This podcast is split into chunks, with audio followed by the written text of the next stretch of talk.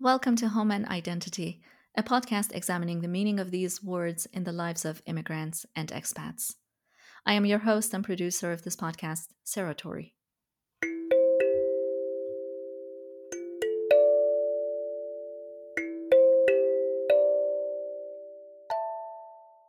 My guest Callie was born and raised in a small town in Connecticut when she found her love for traveling and learning about other cultures. She briefly moved outside of the United States during her college years, and once she graduated, she decided to move abroad more permanently. She told me about the reasons why and about her experiences along the way, as well as some of the challenges she faced. This is the first part of our conversation, and I hope you enjoy it. Hi, Callie. Thank you so much for joining me. Welcome to the show. Can you introduce yourself to everyone and uh, tell us about what age range you're in? Hello. Um, thank you for having me. I'm really excited. Uh, my name is Callie Riemann. I am a U S American living in Germany, and I am twenty-eight years old. So going a little bit back, tell me where you came from uh, in the U S. Sure. We'll start from the beginning. So I beginning am from a yeah, a very small town in Connecticut um, on the shoreline. And um, so there's only seven thousand people in the town. Um, okay. And so it's the kind of town where everybody knows everybody and is up in everybody's business. Um, but it was a really lovely childhood because um, every birthday party was a, a beach party because I'm a summer baby and uh, nice. We lived on the beach. So that was easy. Um, lots of bonfires. Um, my mom's a preschool or was a preschool teacher, uh, so she made things interesting or always kept us entertained. Um, but they, I didn't leave the country until I was ten, um, and we went to uh, Saint Martin, so an island, um, like a tropical island, which is very lovely, and that's where my parents always tend to go to. So. Right. And they're kind of these typical U S Americans when they travel, um, they like to stay at the resort and not leave or have any okay. kind of cultural experience, which is what I'm not about. I'm right, like the right. opposite kind of person. So even my first trip when I was ten years old, I was out leaving the resort, feeding the street dogs, going to the local market, eating sugarcane. And my parents were like, who is this child? So I tried to make the most of it, but I wasn't exposed actually to too, too many other cultures. Uh, mm-hmm. The small town I'm from is like, or was when I was growing up, extremely middle class white. Okay. Yeah. Uh, so. Do you think maybe that was the reason why you were drawn to these uh, uh, different kinds of environments once you started seeing that? Yeah, I think I was always, I was always interested in being different, but also meeting people who are different from me. Um, that was something always really interesting for me. Uh, I don't know. I think people like us, maybe, I don't know. I don't want to speak for you, but people who are expats have always had this kind of fondness for what's out there and who, mm-hmm. who are these people and cultures um, and their background. So that's always interested me. And I can't really explain why. It's just a part of me. It's always been there. Maybe tell me a little bit about um, how you got started with with traveling abroad and your interest of finding out about other cultures, because as you mentioned at, at age ten you were already um, finding yourself sort of off the beaten path and not in the resort, and sort of maybe that's where your interest sparked to find out more. But how did you really get into this mode of traveling and wanting to learn more about other cultures? Yeah, so I think you know, my parents weren't traveling a lot. Um, I always wanted to travel. And um, for me, I try to travel as much as possible, f- financially and physically possible, uh, f- mm-hmm. as early on. Um, and one of the things I wanted to do was get out of Connecticut. So I, for me, that was already, you know, traveling and a different culture. So I did my bachelor's in North Carolina. Mm-hmm. Which honestly was more of a culture shock, I think, than living in Guatemala, for example, or in Germany. Um, Tell me a little bit about yeah. that. How was that and why was that a big culture shock for you? There are just so many differences between uh, us Yankees up in uh, New England and in being in the South. Um, and North Carolina isn't even really, and, and Raleigh South, was yeah. not like deep South. But there were so many things I learned about, about race and identity and navigating racism and injustice. Um, and I was mm-hmm. studying social work uh, mm-hmm. with a with a bunch of people with a bunch of different um, backgrounds. So that was really interesting and eye-opening. But at the same time, um, I was a white person, and mm-hmm. I think people of other minorities didn't necessarily feel comfortable, and for good reason, because all of the other white people I met there were pretty terrible people. So oh. I had one friend uh, and we stuck together, and we were always wondering, you know, why, why aren't we clicking with other people? Why are we not making other friends? Um, and one of the reasons we realized is just because we're pretty liberal people mm-hmm. and we're in a very conservative, uh, at a very conservative university and in a conservative area. So actually mm-hmm. she moved up north and she's having a great time making lots of friends. So, um, and I moved away also. I was like, I can't live here. Unfortunately, I'm just not, it's not my scene. It's, I'm not right. meshing with these people as, as much as I would have loved to. So, yeah. So do you think that, um, and I know these are very sensitive topics, but I'm also very interested in the topics of diversity and inclusivity. Do you think, um, and also your major that you're studying, um, social studies, correct? It, social work, yeah. Social work. Um, it does touch sort of, not just touch, but kind of goes deeply into a lot of these social issues that we are dealing with, such as diversity, such as racism, such as um, various backgrounds that folks come from, and how do we communicate and how do we um, make it possible for us to sort of live in a society that maybe we can be friends even even though we may have different ideologies and different perspective of things.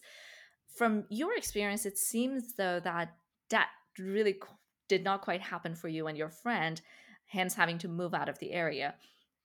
Do you think part of it was because it was such a, um, it was such a community that things were deeply woven into their beliefs and their culture, that there was really no room to penetrate into it? Yeah, I think honestly, at, at a certain point, it's really difficult to unlearn things, and mm. I think a lot of what I did at university was. was learning and listening and also unlearning some biases I had. Um, but unfortunately, most of the other uh, white people in the room weren't really o- open to hearing and having these conversations, and felt very attacked and took everything extremely personally. Um, I think we don't grow up in the U S also openly talking about race. I think it mm-hmm. does make people uncomfortable, but I think it's something that obviously these discussions need to be had. So yeah. we did have open conversations about, um, you know, gay rights and and also sexism and uh, racism and Islamophobia and all these kind of topics.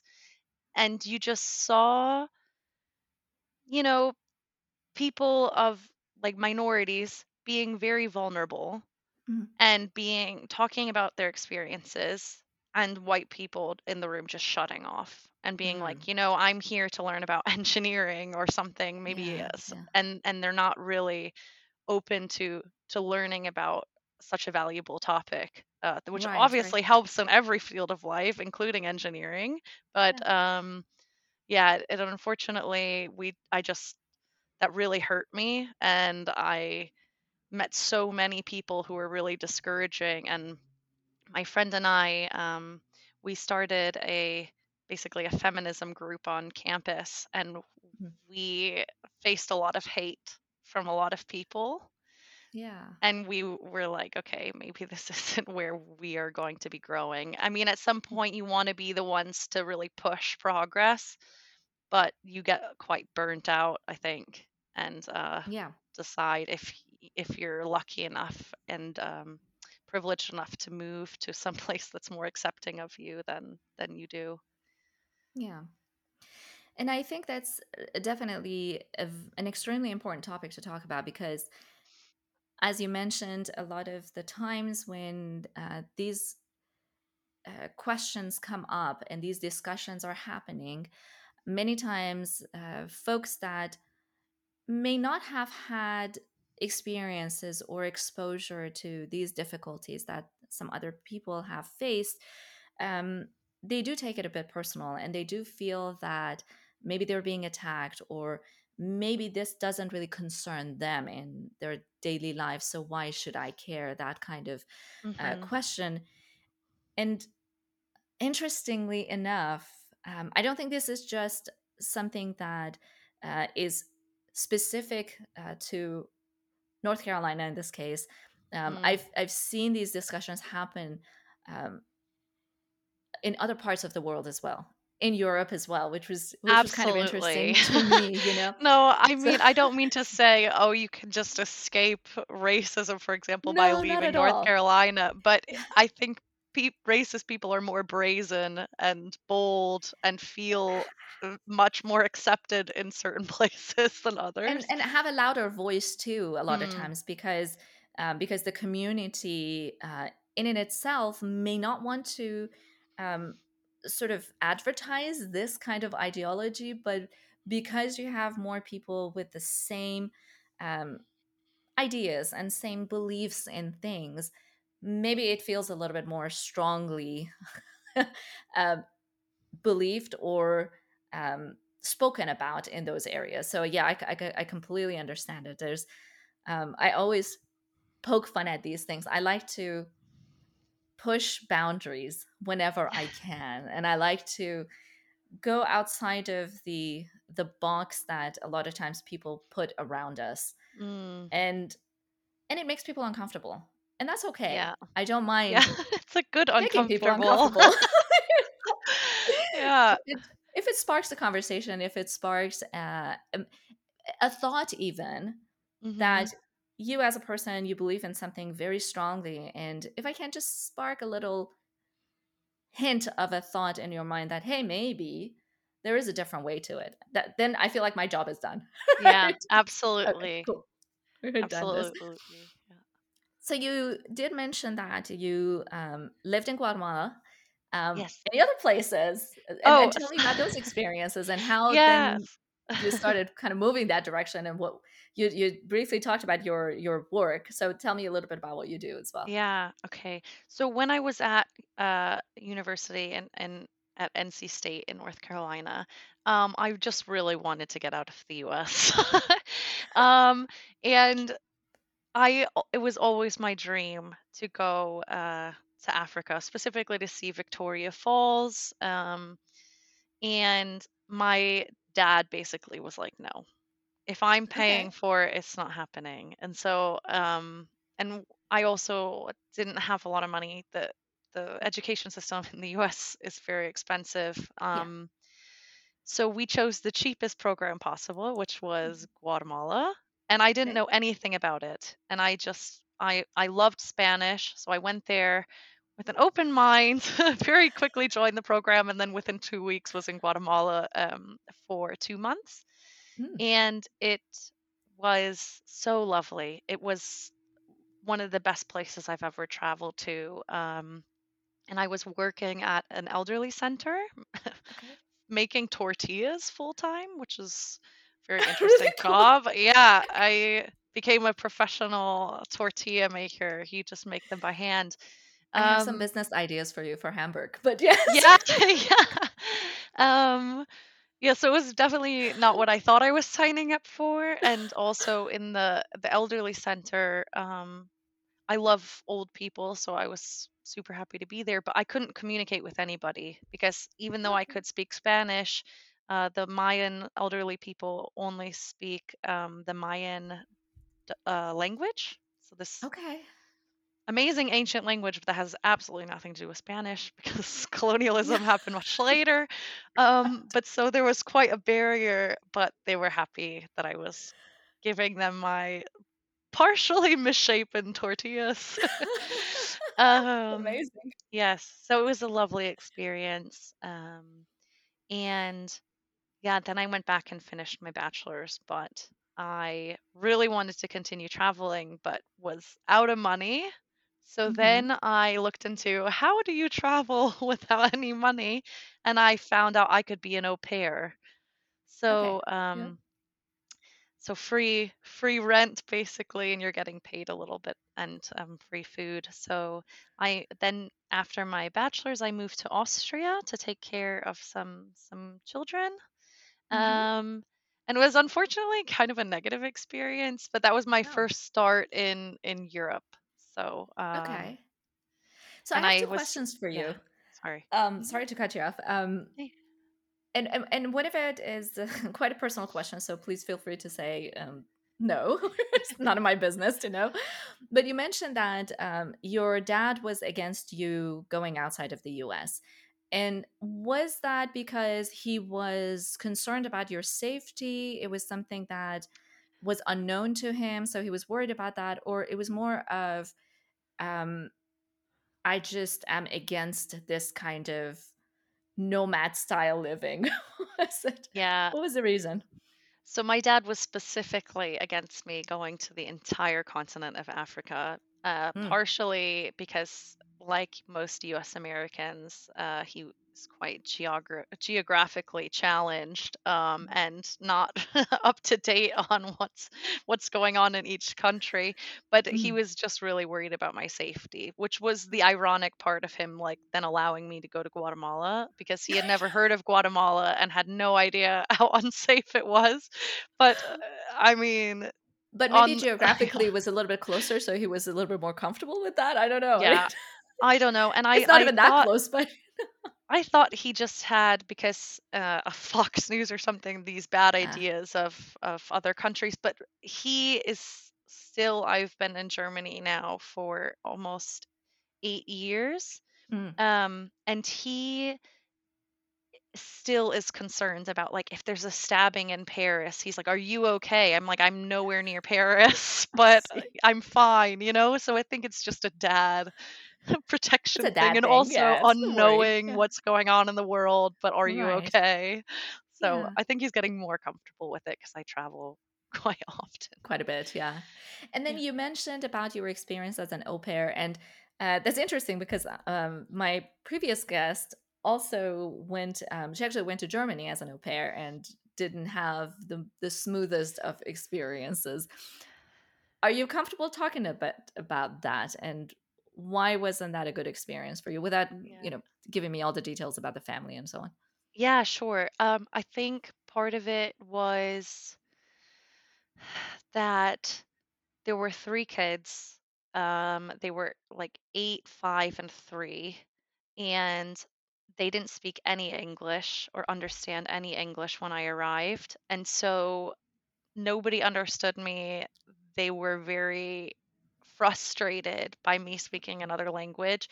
And so within the few months that I was there, I just ended up learning their language and dialect, and they didn't learn anything from me. And so obviously that's not what's supposed to happen. And the parents were very upset. And I understood it, but I also was like, I've never taken care of three young children at the same time. I was twenty. Okay. So I, I was very overwhelmed without the language barrier. Yeah, um, yeah. And uh, I mean, just the different ages. And I, you're a mom, so I feel like oh, you yeah. know how overwhelming oh, it yes, can be. Yeah, and understand. Then if they don't understand you. So... And then in the end, uh, the family found out a way, basically, to get a free family caretaker, which is not an au pair, paid for by mm-hmm. the government, and they kicked me out overnight. So, oh, Uh, Yeah, I that's was not good. then without a visa, without a home, and uh, it was Oh my gosh. luckily, uh, you Yikes. know, I had a, I was establishing a relationship with my now husband, uh, Mhm. which was then, you know, launched into full, I'm coming to live with you. Please take care of me. Um, Which is not ideal because, I mean, we had never lived together. We were not that serious. So then all of a sudden I was like, I'm here. But you know, it sometimes it happens, and, and it's fine. And I, I kind of had a similar experience with my husband, but it's what you mentioned about kids is it's absolutely understandable because I, I have two kids and they are mine and I love them Yeah. dearly and it's overwhelming. So Yeah. that said, also throw in another language and another culture. It's it, it- it's I can only imagine how frustrating the situation must have been for for you as well as for them, and just kind of yeah, m- making it almost impossible for you to even feel like you were contributing anything to their lives and vice versa. So it's yeah, I can only imagine. Um, so you, but the good thing is that you did meet your husband and he was there and uh, worked out, which which is great. So tell me a little bit about then uh, transition. So you were in Austria, and um, if I remember correctly, your husband is from south of Germany. Is that Yes. correct? Or okay, Correct. great. Yeah. And then, so how was that transition then going into Germany and finding uh, a way to stay there? What was the process for you like? Navigating the visa process in Germany is a nightmare. I'm going to be hmm honest. Um, unless you are a doctor or a scientist or or making a ton of money, um, hmm because then I think it's easy. And I was told that by the foreigners office often. Um, so long story short, I first got kicked out of the country. Oh, okay. And then I had to apply again, but I was kind of like, okay, there's nothing for me now. I guess I'm Mhm. going back to the U S. Um, I've got this debt from my bachelor's to work Yeah. off, and um, I, I guess I can't stay. And my, well, pretty fresh boyfriends at the time, his parents were really like, you know, our son is happy with you. We really want you to stay, which was Oh, really that's nice. nice. Um, and they were like, why don't you st- do a master's? And I was like, I don't speak German and I Yeah. don't have money. And they said, okay, but what if we found you a dream program that's in English and free? And I was like, Oh, that that's doesn't amazing. exist. And then we did. We found, we looked online and we found one. And I was like, perfect. That's So crazy. I ended up Now I'm staying gonna in ask you to Germany. share that program with me because Yeah, we probably have people absolutely. want to know about this. Yeah. this the my university in Germany was amazing. It it's Mhm. full of international students from from Pakistan, from India, from Bangladesh, from Mexico, Australia, everyone, uh, Ghana. We all met at this university because we all Oh, Googled wow. free English speaking universities in But how is Germany. it?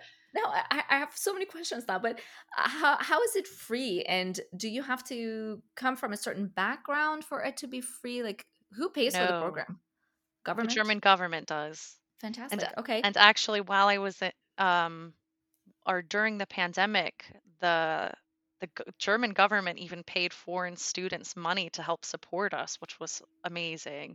Oh wow, that's Um, amazing. yeah, so I know my dad was very skep- skeptical of the program too. He was like, "Why would a J- why would a country pay for education for foreigners?" And I was like, "Maybe because they value education for everybody, and Right. uh, they also have a lot of people who want to stay in Germany and work there Mhm. for the rest of their lives." Um, and Germany has a low birth rate right now, so they're Right. hoping So to they need attract people. foreigners. Exactly. So Um, did they also provide the visa for you? Um, I mean, yes, the student visa uh, visa is probably provided, but then what happens afterwards? Do they give you? Do they find you a job? Do they assist you with that as well? No, so you have to get your own student visa, basically. I You get see. this approval or this acceptance letter. You get the Mhm. student visa on your own a bit uh, with this letter. Um, afterwards, oh, I don't want to be wrong, but I think you have s- six to twelve months, I think, to find a Mhm. job. Okay. Um, so you can stay for that long. You can also get an extension on that. Um, and then hopefully found a job. Honestly, I don't, I couldn't afford to not have a job, so I Yeah. had to have a job. And then you get um, some kind of like visa based off of your work. Okay. And was the job had to be, so did the job have to be related to what you studied, or could it be anything? Did they not care at all? As it far has as the to be visa related situation to your studies, I goes? Okay. believe, somewhat related. Mhm. Um, Gotcha. But to be honest, I, my visa is now based off my marriage, so I don't know that Yeah, much sure. about the the other one. So we won't we won't put you as the Yeah, I reference for really don't want this. to like be giving out a bunch of technical information. It was also like five Callie said years so. ago. I know. Just imagining people going to the foreigner office and be like citing me as a source. No, please don't Oh, cite Callie as a yeah. source at all. So then tell me about this master's program. What did you study? And then um, what do you do for work maybe now, or what did you do at that time, or is it Yeah. the same? So I studied sustainable development management, Mhm. um, which is a bit of economics, but also a lot of um, how to create development programs or support development programs in developing countries. Mhm. Um, so a lot of people who want to work for nonprofits um, studied there. Some people who wanted to do kind of like international business direction studied there. We had people from all sorts of backgrounds, honestly. Uh, People were coming from social work bachelors, but also from um, like engineering back backgrounds and Okay. and and sh- uh, and international business backgrounds. So it was a really interesting mix. Nice. Um, and from then on, I was really thinking I'm going to work for a nonprofit, um, but I somehow got swept into the wor- uh, world of social auditing, which Yeah. is when uh, companies and brands, like for example H and M, will hire you to go to y- their factories in their supply chains and check on the social and environmental standards of the factory. So making sure there's no child labor, making sure the factories are safe. Um, it in- involves a lot of like document review, but inter- also interviews. Mhm. Um, yeah, and so I got certified as a social auditor, and I'm now working for a big um, importer who's importing textiles, but also foods. And I'm in charge of uh, the textiles part of the supply chain. So um, it also involves a bit of travel. And in my old job, um, I traveled, for example, to Bangladesh and India and Zimbabwe. Very nice. Um, and in this current job, I just traveled in the past year to Turkey and Egypt. Mhm. So um, yeah, it's it's lovely because most of the time I'm sitting uh, working on Excel uh, sheets. So it's really nice to see, you know, what's the data behind it, or Yeah. to, to really meet the workers and hear their stories. And it feeds into your um, really great desire to travel and see other cultures as well. So it's it's a nice thing to have as Yeah, well, I would imagine. absolutely. Sometimes it's a bit difficult because I'm really in the in the country only to look at these factories, and I'm in the Yeah. factories for like twelve hours a day, and I'm itching to, you know, s- go to a Get local out and see. market or Yeah. get out and See what's see out what there this country actually. is about. But um Yeah. honestly, hearing like the working classes stories, you can learn so much about the the country, Yeah. the the problems, the good things, um, hmm and everything in between. So And I want to kind of touch on this in regards to what you mentioned earlier in our conversation about the issues of diversity when you talk to minorities. So now that you are actually traveling to these different countries, uh, some are developing countries, and you do hear the stories from the actual workers that are um, dealing with some I- some of these issues on a daily basis, and sort of having that in mind and looking at the immigrants in the U S and the minorities in the U S, does that sort of give you a full circle of what some of these folks are going through in their home countries and now moving to a different country, hoping for a better life, but then facing other issues? How does how does that feel for you? I mean, I absolutely feel like a hypocrite a lot of the time going to these factories and telling the management, like, oh, you need to provide maternity leave, for example, when in the U S we don't have maternity leave. Yeah, yeah. Um, so I'm really, you know, pushing these things where I think, okay, the U S could do so much better. Mm-hmm. And they need social audits themselves. Yeah. And I'm sure they're probably sending people out to these other countries thinking, oh, they're mm-hmm. worse. But actually, the working conditions in the U S are terrible, especially yeah. for immigrants, and especially for um, undocumented immigrants who kind of fall into the cracks and, and can be exploited.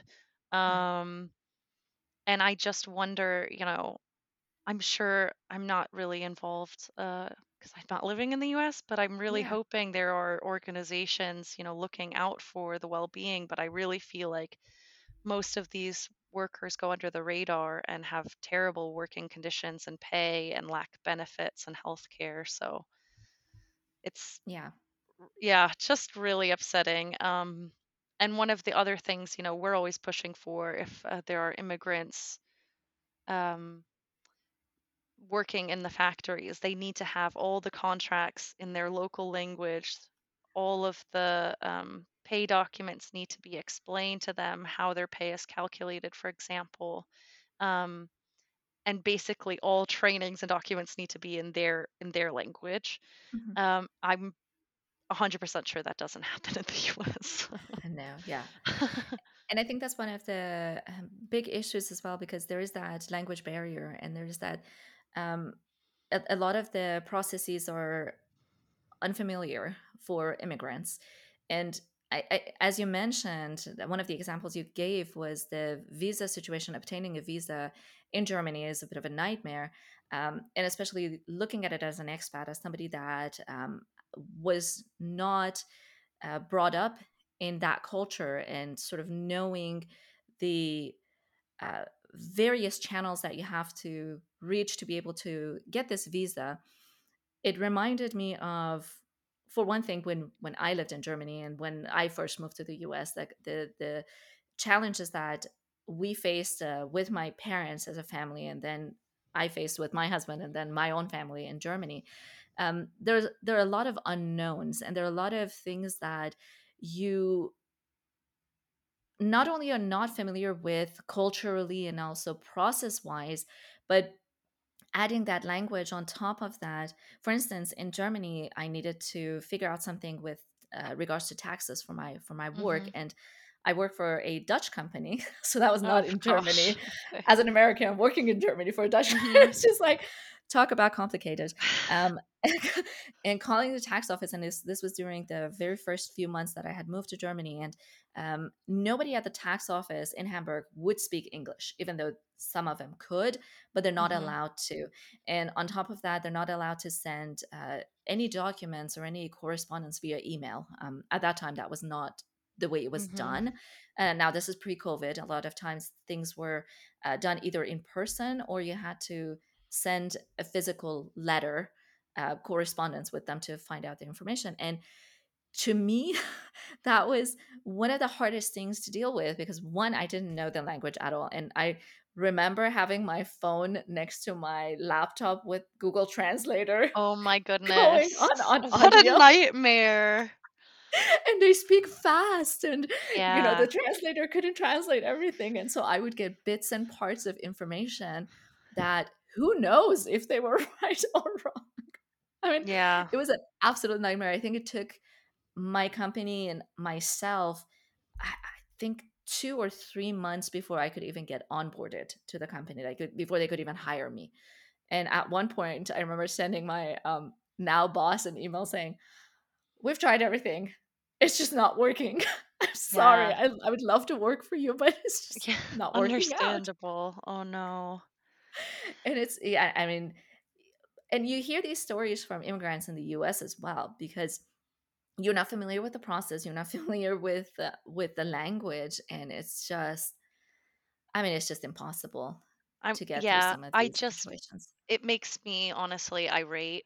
Um, and just the entire process um, of coming to Germany and being at the foreigner's office. It's a foreigner's office, an office for foreigners, but they are legally only allowed to speak German, or you have to bring yes. a translator. Translator. Mm-hmm. Um, which luckily enough, you know, I had been in Austria and Germany for about a year before I had to go to the, the foreigner's office by myself. Um, but my German was pretty bad. And I just remember we were waiting in a hot metal container. And this was during the beginning dash middle of the Syrian refugee crisis, where a mm. ton of, of refugees were coming into Germany. And I was sitting in a box with a lot of people. It was really hot. There were, there were pregnant women. There were kids. There was no mm-hmm. water. There were no chairs. We were all just sitting on the ground yeah. waiting to enter the foreigner's office. And so about eight hours later, we enter. And unfortunately, well, there was a, a Chinese student who was also trying to attend the same university as me, was in front of me. And they said, come back with a translator. And he was like, mm. no, you're kidding. I speak perfect English. And they were like, yeah, too bad. We only yeah. speak German. We can't help you. Yeah. So, I mean, I, I tried to help them, but, you know, also you could only go so far with like, I can order food by myself at that point in time yeah. to, okay, I'm going to be like a legal translator basically and work you through a very complex process. Well, that's the thing. I mean, the, just the language itself. I mean, we're not talking about the daily language. We're talking yeah. about the legal kind of language that it's, and, and the funny part was that um, I met a family um, in Hamburg uh, whose child was attending the same uh, daycare as my children were going to at that time. And we became very close friends to this date. We, we could talk often. And um, she's German. She's a lawyer. And she was telling me some of the, the issues that I was raising. And I was having these questions. And she's like, as a lawyer, the language that you're dealing with, for me, it's even hard to understand, let alone somebody who, first of all, doesn't know German. Um, they, like you mentioned, you can order food, you can get your groceries, you can, mm-hmm. I could take care of my daily needs, but mm-hmm. looking at this talk, tax document, for example, or looking at this legal document, or even a, uh, a rental contract that we were looking at, because, you know, those are extensive as well in some places. Mm-hmm. And a lot of times you don't go through a company, you go through individuals, and each person has their own different contract that you have to go through. And that was, that was another nightmare too. And so she was telling me that it was like, as a lawyer, this is hard for me to understand, let alone somebody who's not familiar with this. So I fully understand. Your- I've been told that also by m- multiple German people, that they've been asked by their foreign friends to translate a letter or a document, and they cannot. And I get really frustrated with my, my husband because I'm like, why don't you understand this? This is your language. And he's like, I can't. I just can't. Not really, I have no, I, he's like, I have no idea what they want from you. I'm like, I don't either. it, it's, a, it's an interesting thing because, uh, you know, at, and we do talk about a lot of times the, about culture shocks when you move to a different country, about your struggles, about challenges. And, um, I'm always interested in topics that are uh, surrounding language itself. But what we oftentimes forget also is that when we talk about languages, you're, you're talking about various levels of languages, you know? Yeah, absolutely. I, even with the, you know, for, for instance, you mentioned your husband, you, you know, he probably gets the short end of the stick here a lot of times because like, why can't you help me? And he's like, well, this is not my area of expertise. Yeah. And I'm and I'm noticing this more and more as uh, dealing with various parts of life in general. And also if you're not dealing with certain words and certain sort of like topics in general, even in your native language, like if somebody gives me a, a legal document in English, I would literally have to pull up a, doc, a dictionary and be like, what the heck does this word mean? I know, but I have the same the same issue. I think I was stuttering before and like really struggling with English, even though it's my mother tongue. But just because I work in my job like almost fully in German. So when I was yeah. explaining it to you, I was like, what are these words? You know, these are not oh. words I'm using all the time in English. I so relate with you because um, so my mother tongue is Farsi and I speak English at home. My husband is American and you know, my kids, I talk to, I try to talk to them in Farsi most of the times, but you know, of course the response is in English. Mm-hmm. Sometimes I literally get a headache when I have to translate and I forget words. And I feel like as I'm getting older and um, I did have the mom brain excuse for a long time. I, I feel like I can't use that excuse anymore. Now you can use long COVID as an excuse. There are times that I, I feel like as I'm getting older, I'm pausing more and more when I speak. And there are times that people try to fill in the gaps that my, my brain is trying to find the right words to come out. And most of the times I fail. I feel like. Does this happen when, when you're speaking English or when you're speaking Farsi? Both. Both, and okay. the, worst, the worst of it is that, um, like you mentioned, you during the day, you're exposed to one language predominantly, right? And then you try to speak to somebody in the other language and you're like, wait, wait, wait, wait. My brain needs like a half hour to adjust, first of all. I know, and it's and so em- it it's so I'm embarrassing because sometimes I'm asking like my colleagues or my husband, what is this word in English? Or I'm using mm-hmm. the translator function really quickly so that nobody yes. sees because it's so embarrassing. And they're like, why are you asking me? You're the, in Germany, they always love using this. They call it the native speaker. You're the native speaker. Um, You're and like, I, to a certain extent. I, yeah, I'm like, I have been here for a long time, guys. And my mom also, sometimes we're on the phone and she's like, you know, that's not English, really. And I'm like, oh no, why? So I'm getting to a point where I really need to speak to more native speakers to kind of jog jog the brain. But I think if you are, especially if you're speaking in two languages daily, I think it's it's okay to, you know, have pauses. And the struggle is real though, Callie, because yeah. there are times that I want to say a word and let's say I'm I'm speaking to you in English and the word is so clear, and I'm a very visual person, so I like literally see the word in front of me, but it's in Farsi, but my brain thinks that it's in English, so I blurt it out and then the other person's like, what what I used to yeah. do this to my husband and he would get frustrated. Now he's learned so much Farsi that he kind of gets what I'm saying, but oh good towards the beginning the and my favorite example of it was um He he's an early riser and has always been. And so the the alarm clock would go off and I would ask him in Farsi, what time is it?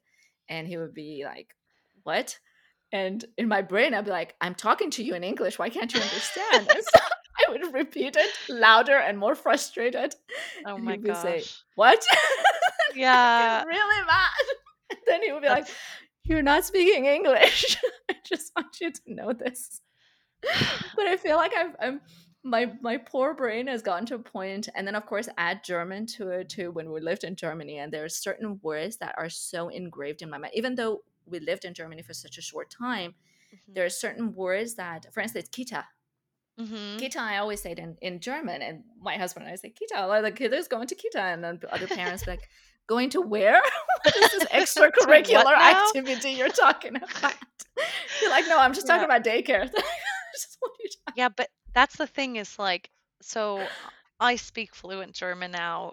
Uh, my husband and I can understand each other in both languages and we yeah. mix it up. And I think oh, yes. that's what that's really messes my brain up is because then I will get on the phone with my mom and throw in German words that we've been throwing in because maybe they're better than the English alternative.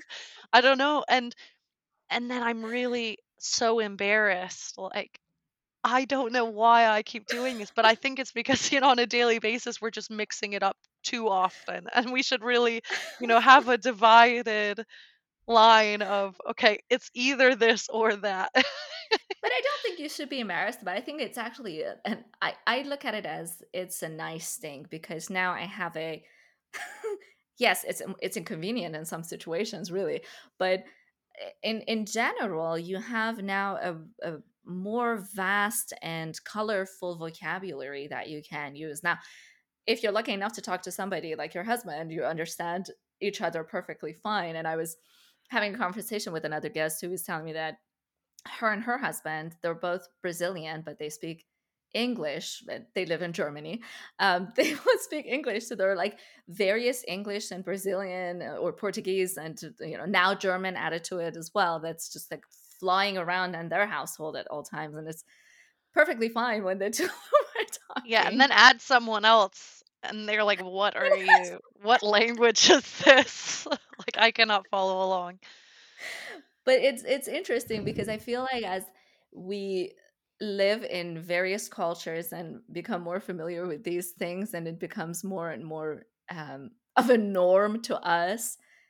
As you said, if you bring somebody else, they're going to look at you like, what are you talking about? Yesterday, I was at my mom's house and I was trying to tell my youngest to get his foot off the wall. He was sitting and he was just like, had his foot resting on the wall. And I was trying to get tell him to get your foot off the wall. And I said it half in Farsi, half in English, because I couldn't remember what the word was for wall in Farsi. So I just said wall. And my mom, like, didn't even just like m- miss a beat. It's just like, okay. And then I stopped myself. I said, Mom, did you realize what I just said? And she said, well, yeah, you asked him to get his foot off the wall. I said, but no, did you realize what words in which languages I used? And she started laughing. I was like, yeah, this is this is not good. I hope you enjoyed the first part of my conversation with Callie. Please join me for the second half of our talk. Thank you so much for listening again, and please don't forget to follow and like this podcast. Until next time, I wish you well.